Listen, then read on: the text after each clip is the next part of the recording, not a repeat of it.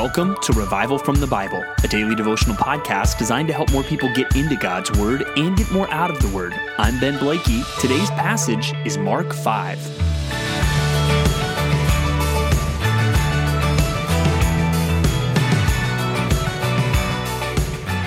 Have you ever been desperate? I mean, truly desperate in a seemingly hopeless situation where you still tried to hold on to hope, a, a situation where it, it, seemed impossible, but you were still trying. Uh, these situations can be incredibly difficult. And maybe you think of some in your own life that you've experienced. I think one situation I've seen in ministry is parents desperate for their children. Maybe their child is unsaved, or maybe there's some kind of medical emergency for their child or, or the loss of uh, a young child. Those are moments of, of desperation. These are hard moments. Well, today we are going to see Jesus step into some moments of desperation. And we are going to see what he does. And even one of those situations will be the, the death of a child. And as we look at Jesus in these desperate situations, I think it will feed our faith.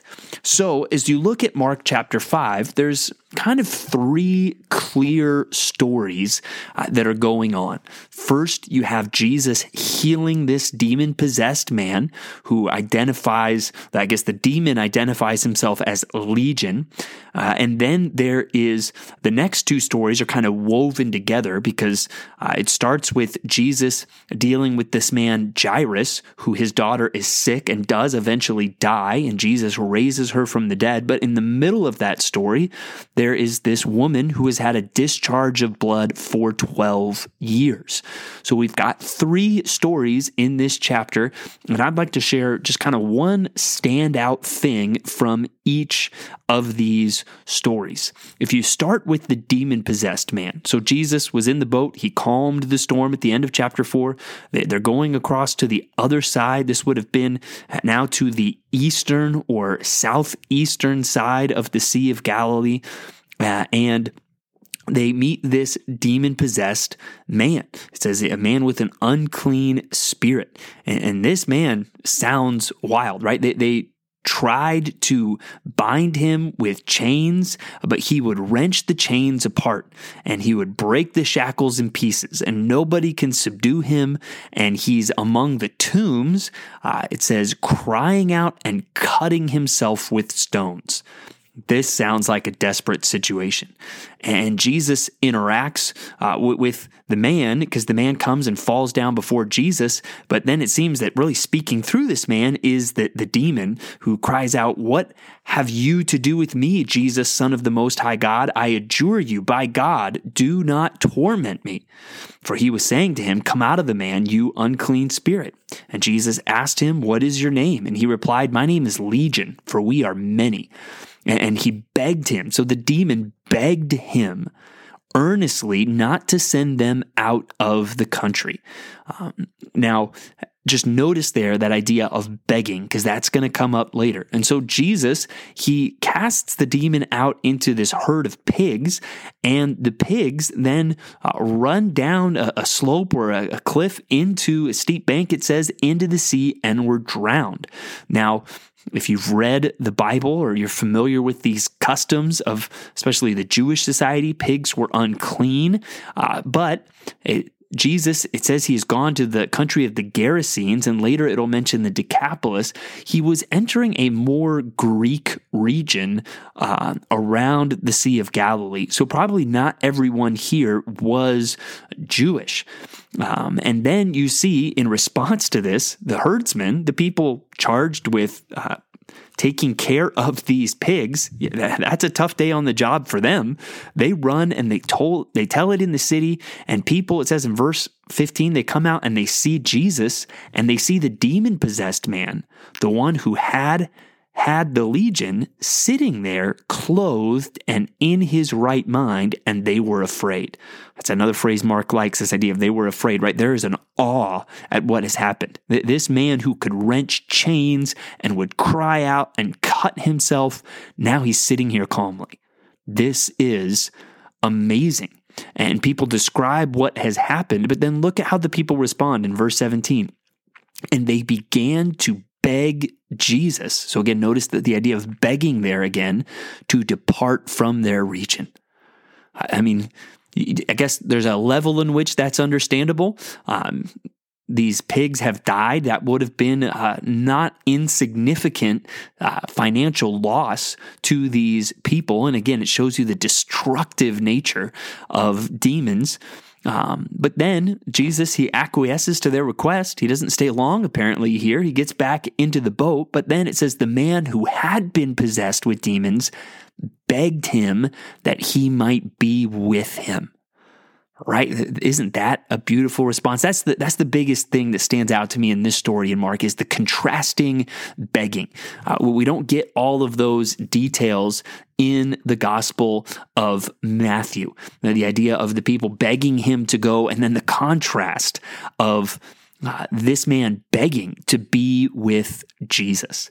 And I think that that just shows some of what should be in all of our hearts. You might not have been living in tombs, crying out, cutting yourself, but if you are saved, Jesus has delivered you from the domain of darkness.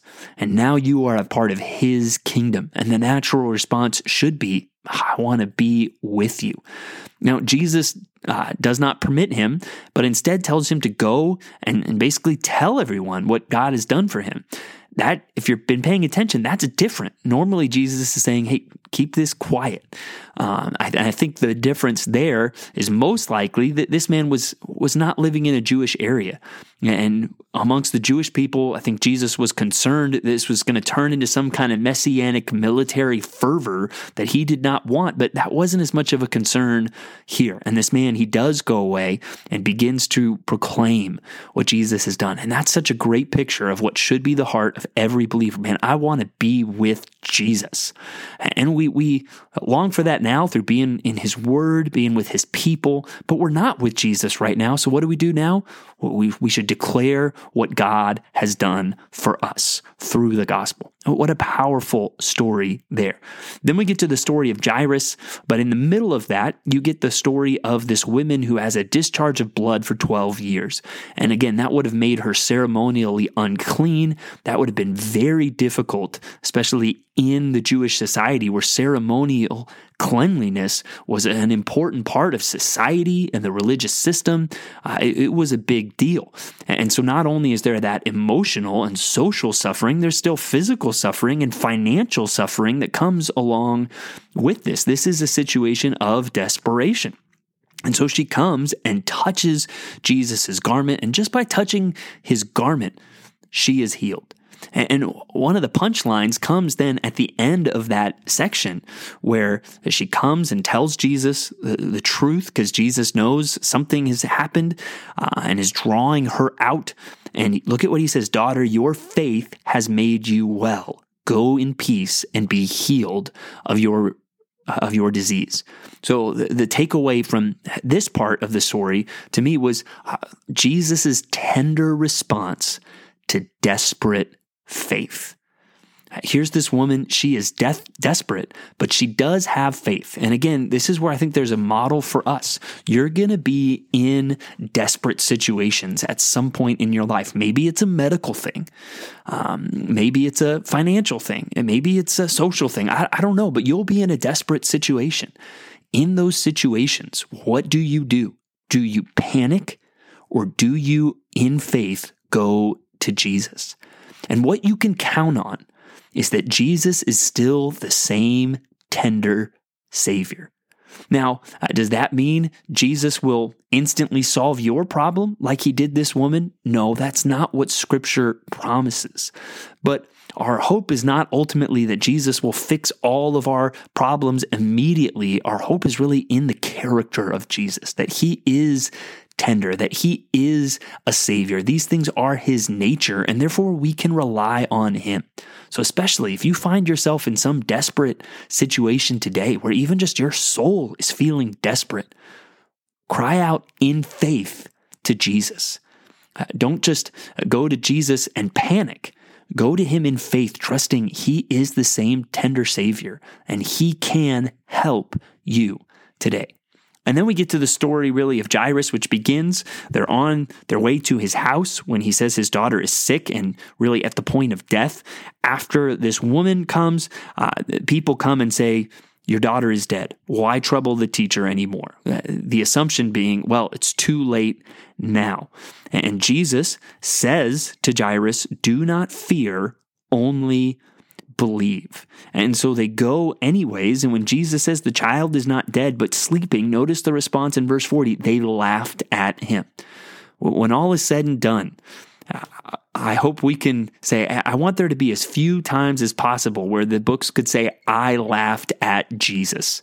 And what stands out to me this in this story is Jesus' power in the face of mocking right? Again, it's a desperate situation. What could be more desperate than a father and the death of his daughter? All right, that is emotion, that is desperation. And in that moment, these people are saying it is impossible, but Jesus raises the girl from the dead. And that's where today people will mock Jesus. They will mock his power. Uh, but that should not be our hearts. Our heart should be one of trust. We should not fear, only believe. And again, that doesn't mean Jesus will uh, miraculously fix all of our problems, but we know we're trusting in that same Savior. And we do know eventually He is going to come. Jesus Christ will return, and He will, at least eventually, fix all of the problems. But I think even in smaller ways, we, we will experience Jesus help us in very tangible ways in our moments of desperation. So we see those three stories uh, highlight and the highlights of each, the, the contrasting begging uh, there in the story of the demon possessed man. The people that value their possessions uh, more than being with Jesus, but then the demon possessed man who just longs to be with Jesus. And if he can't, well, he's going to tell everyone what the Lord has done for him. And then the woman, and we see Jesus' tender response to desperate faith. And then finally, Jairus, the people that laughed at Jesus, and we see Jesus' power in the face of mocking.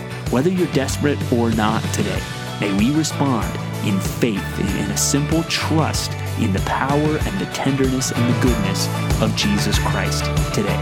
Thanks for digging into God's Word with me today on Revival from the Bible. For more resources, check out revivalfromthebible.com. To learn more about Compass Bible Church Treasure Valley, go to compassbible.tv. The grace of our Lord Jesus Christ be with you.